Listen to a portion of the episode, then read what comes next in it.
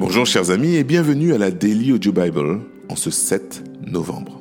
J'espère que vous êtes prêts pour notre lecture aujourd'hui car dans l'Ancien Testament, Ézéchiel est en train de parler de Jérusalem comme euh, femme adultère. Et dans le Nouveau Testament, l'auteur aux Hébreux parle de Jésus en tant que grand prêtre d'une alliance bien meilleure. Et nous verrons tout cela ben, grâce à la lecture de Sabelle. Nous verrons ce que cela signifie également. Sabelle, c'est à toi. Aujourd'hui, nous lisons Ézéchiel, chapitre 16, verset 42 au chapitre 17, verset 24.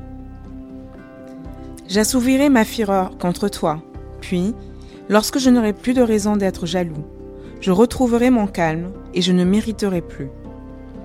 Tu ne t'es pas souvenu de ce que j'ai été pour toi dans ta jeunesse, et tu as provoqué ma colère par tes actes. Eh bien, je te ferai supporter les conséquences de ta conduite. Je l'affirme, moi, le Seigneur Dieu. N'as-tu pas mêlé l'inconduite la plus honteuse à ton idolâtrie? Jérusalem, les faiseurs de proverbes diront à propos de toi, telle mère, telle fille. En effet, tu es bien la fille de ta mère, cette femme qui a détesté son mari et ses enfants. Tu es pareil à tes sœurs qui ont détesté leur mari et leurs enfants. Votre mère était hittite et votre père amorite. Ta sœur aînée, c'est Samarie dans le nord avec les localités voisines. Ta jeune sœur, c'est Sodome, dans le sud, avec les localités voisines. Tu ne t'es pas contenté d'imiter leur conduite et leurs actes abominables, c'était trop peu.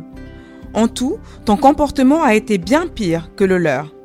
Par ma vie, je l'affirme, moi, le Seigneur Dieu, ta sœur Sodome et les localités voisines n'ont jamais fait autant de mal que toi et les localités voisines. Voici quelles furent leurs fautes. Elles ont vécu dans l'orgueil, le rassasiement et une tranquille insouciance. Elles n'ont pas secouru les pauvres et les défavorisés. Elles sont devenues hautaines et ont commis des actes qui me sont insupportables. Alors, je les ai fait disparaître de la terre, comme tu le sais. Quant à Samarie, elle n'en a pas fait la moitié autant que toi. Tu as agi de façon bien plus abominable qu'elle. Sodome et Samarie, tes sœurs, semblent innocentes en comparaison de toi. Eh bien, maintenant, tu dois supporter ton humiliation. Tu as blanchi tes sœurs, puisque tu as commis des fautes bien plus abominables qu'elles. Elles apparaissent plus justes que toi. À ton tour donc de subir la honte et l'humiliation, toi qui leur as donné une apparence d'innocence. Je restaurerai ces villes je rétablirai la situation de Sodome et des localités voisines, ainsi que celle de Samarie et des localités voisines, et je finirai par rétablir ta situation, comme la leur.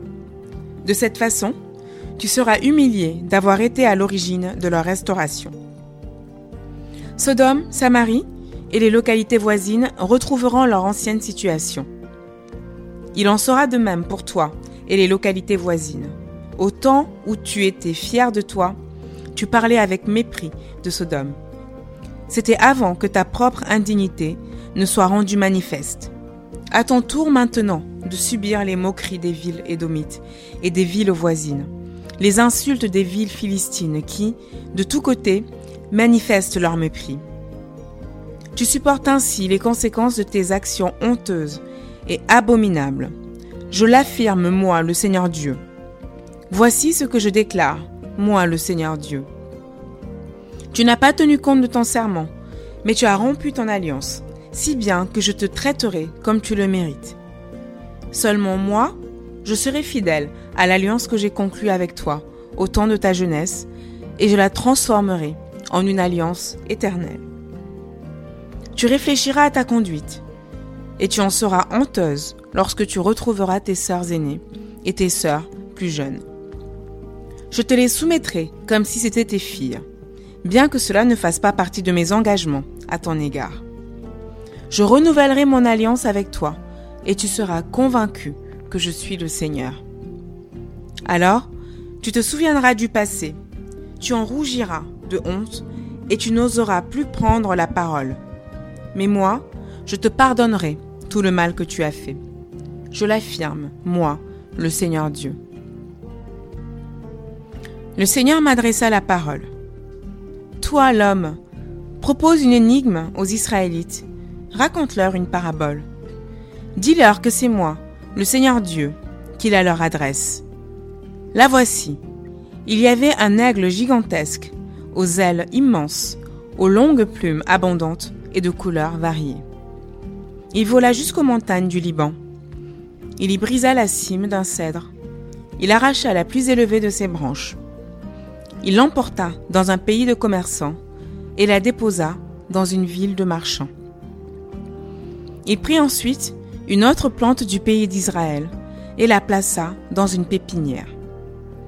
Il la mit en terre au bord d'un abondant cours d'eau, comme si c'était un sol. Cette plante poussa et devint une vigne florissante, d'une espèce rampante. Ses branches se développaient en direction de l'aigle, et ses racines s'étendaient sous lui. Elle devint une vigne qui produisit des rameaux et fit pousser des sarments. Mais un second aigle, gigantesque lui aussi, survint. Ses ailes étaient immenses et son plumage abondant. Alors, la vigne dirigea ses racines vers lui et tourna ses branches dans sa direction. Elle espérait ainsi recevoir encore plus d'eau que dans le terrain où elle était. Elle avait pourtant été plantée dans un champ fertile, au bord d'un cours d'eau abondant, de façon à produire des rameaux, à porter des fruits et à devenir une vigne magnifique. Transmets ce que je déclare, moi, le Seigneur Dieu. Cette vigne pourra-t-elle se développer? Le premier aigle ne va-t-il pas arracher ses racines, détruire ses fruits, faire en sorte que ses pousses nouvelles se dessèchent? Il n'aura pas besoin d'une grande force, ni d'une troupe nombreuse pour la déraciner. La vigne a bien été plantée, mais pourra-t-elle prospérer? Dès que le vent d'Est soufflera sur elle, ne va-t-elle pas se dessécher complètement? Elle séchera sur pied, à l'endroit où elle devrait pousser. Le Seigneur m'adressa la parole. Demande à ces gens récalcitrants s'ils ne comprennent pas ce que signifie cette histoire. Rappelle-leur comment le souverain de Babylone est entré à Jérusalem, a capturé le roi et les chefs et les a emmenés dans son pays. Il a ensuite pris un membre de la famille royale, a conclu un traité avec lui et lui a fait prêter un serment de fidélité. Il a éloigné du pays tous les notables pour que le royaume reste modeste, perde toute ambition et respecte fidèlement le traité. Mais le nouveau roi s'est révolté contre le vainqueur. Il a envoyé des messagers en Égypte pour demander des chevaux et un nombre important de soldats. Va-t-il réussir et sauver la situation après avoir agi ainsi? Il ne peut sûrement pas se tirer d'affaire alors qu'il a rompu le traité conclu. Par ma vie, je l'affirme, moi, le Seigneur Dieu, ce roi mourra dans le pays du souverain qu'il a placé sur le trône. En effet, il n'a pas tenu compte du serment prêté. Il a rompu le traité conclu. C'est à Babylone qu'il mourra. Même avec une nombreuse et puissante armée, le pharaon d'Égypte ne pourra pas l'aider à se défendre lorsque les Babyloniens élèveront des remblais et creuseront des tranchées en vue de massacrer une foule de gens. En rampant le traité, ce roi s'est moqué des engagements pris. Puisqu'il a agi ainsi, après avoir donné sa parole, il ne s'en tirera pas. Voici ce que je déclare, moi le Seigneur Dieu. Par ma vie, le roi a rompu le traité qu'il avait juré d'observer devant moi. Et je lui en ferai subir les conséquences. Je vais lui tendre un piège et le capturer. Je l'emmènerai à Babylone où je le condamnerai pour l'infidélité qu'il a commise envers moi. Ses meilleurs soldats seront tués au combat et les survivants seront dispersés aux quatre vents.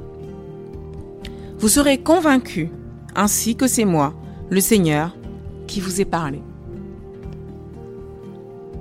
Voici ce que je déclare, moi, le Seigneur Dieu. Je prendrai moi-même un jeune rameau à la cime du cèdre je le cueillerai à l'extrémité de ses branches et je le planterai sur une très haute montagne. Sur une montagne élevée d'Israël, je le planterai. Il développera des branches, produira des graines et deviendra un cèdre magnifique. Des oiseaux de toute espèce nicheront dans ses branches et trouveront un abri à leur ombre. Alors, tous les arbres de la campagne sauront que je suis le Seigneur.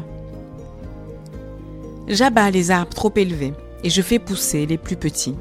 Je dessèche les arbres verdoyants et je redonne de la sève aux arbres desséchés. C'est moi le Seigneur qui parle et je fais ce que je dis.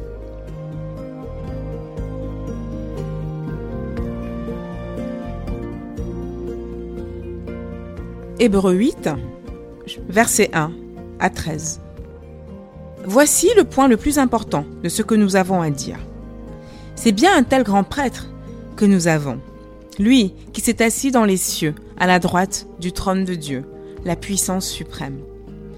Il exerce ses fonctions dans le sanctuaire, c'est-à-dire dans la tente véritable dressée par le Seigneur et non par un homme tout grand prêtre est établi pour offrir des dons et des sacrifices. Il faut donc que le nôtre ait aussi quelque chose à offrir. S'il était sur la terre, il ne serait pas même prêtre, puisqu'il y en a déjà qui offrent les dons conformément à la loi juive. La fonction exercée par ces prêtres n'est qu'une copie, qu'une ombre des réalités célestes. Cela correspond à ce qui s'est passé pour Moïse, au moment où il allait construire la tente sacrée. Dieu lui a fait cette recommandation. Tu veilleras à ce que ton travail soit conforme au modèle que je t'ai montré sur la montagne. Mais maintenant, Jésus a été chargé d'un service bien supérieur, car il est l'intermédiaire d'une alliance bien meilleure, fondée sur de meilleures promesses. Si la première alliance avait été sans défaut, il n'aurait pas été nécessaire de la remplacer par une seconde. Mais c'est bien des fautes que Dieu reproche à son peuple quand il dit ⁇ les jours viennent, déclare le Seigneur, où je conclurai une alliance nouvelle avec le peuple d'Israël et le peuple de Juda. Elle ne sera pas comme celle que j'ai conclue avec leurs ancêtres, quand je les ai pris par la main pour les faire sortir d'Égypte. Ils n'ont pas été fidèles à cette alliance-là. Par conséquent, je ne me suis plus soucié d'eux, dit le Seigneur. Voici en quoi consistera l'alliance que je conclurai avec le peuple d'Israël. Après ces jours-là, déclare le Seigneur. J'inscrirai mes instructions dans leur intelligence. Je les graverai dans leur cœur. Je serai leur Dieu, et ils seront mon peuple. Aucun d'eux n'aura plus besoin de s'adresser à son concitoyen ou à son frère pour lui enseigner à me connaître, car tous me connaîtront, tous, du plus petit jusqu'au plus grand. En effet, je pardonnerai leurs torts, je ne me souviendrai plus de leurs fautes. En parlant d'une alliance nouvelle, Dieu a rendu ancienne la première. Or, ce qui devient ancien et qui vieillit est près de disparaître.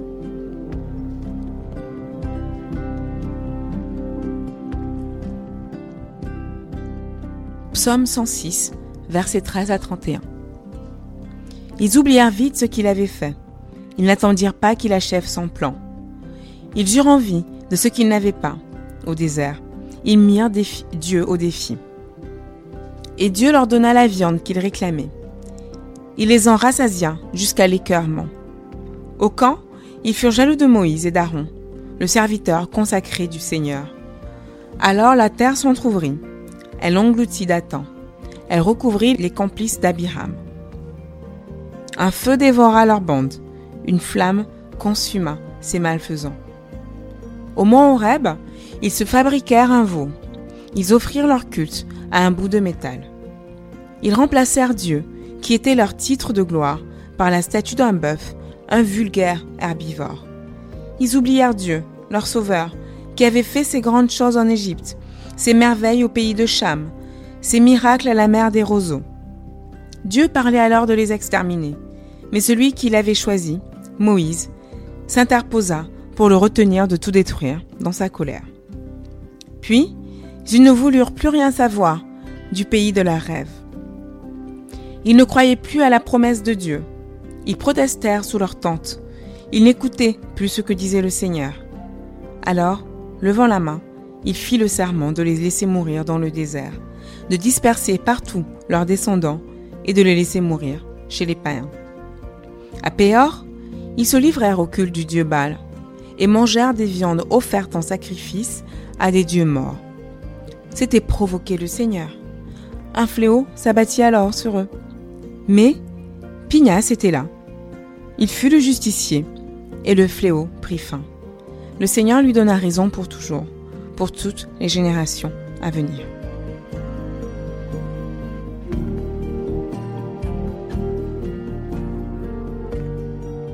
Proverbe 27, versets 7, 8 et 9. Un homme rassasié va jusqu'à refuser du miel. Un affamé trouve doux ce qui est amer. L'homme qui erre loin de son pays est comme un oiseau errant loin de son nid. Les produits de beauté et les parfums mettent le cœur en fête. La douceur de l'amitié est comme l'arôme le plus précieux.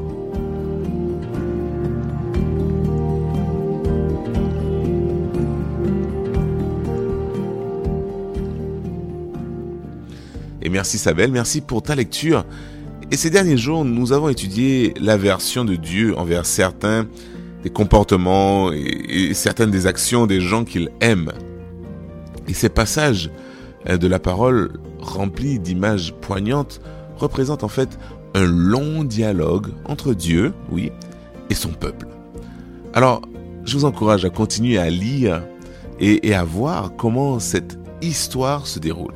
Prenez le temps de réfléchir aux implications que ces histoires ont sur notre relation avec le Seigneur. Comment celle-ci vous aide-t-elle à comprendre Dieu? Et j'ai une annonce pour terminer ce, podcast, chers amis. Si nous sommes là tous les jours, ben, c'est parce que nous croyons que lire et écouter la parole de Dieu tout simplement changer des vies. C'est la raison pour laquelle je voudrais vous encourager à parler de la Daily Audio Bible autour de vous. C'est aussi la raison pour laquelle, ben, si, si vous voulez partager avec nous nos frais de publicité, nos frais de fonctionnement, ben, nous mettons à votre disposition un dispositif PayPal sur notre site internet. C'est un moyen sûr hein, de faire des paiements en ligne. Alors vous allez sur l'onglet Données qui se trouve tout en haut de notre site internet www.dailyaudiobible.fr et bien entendu, nous vous remercions par avance de tout cœur.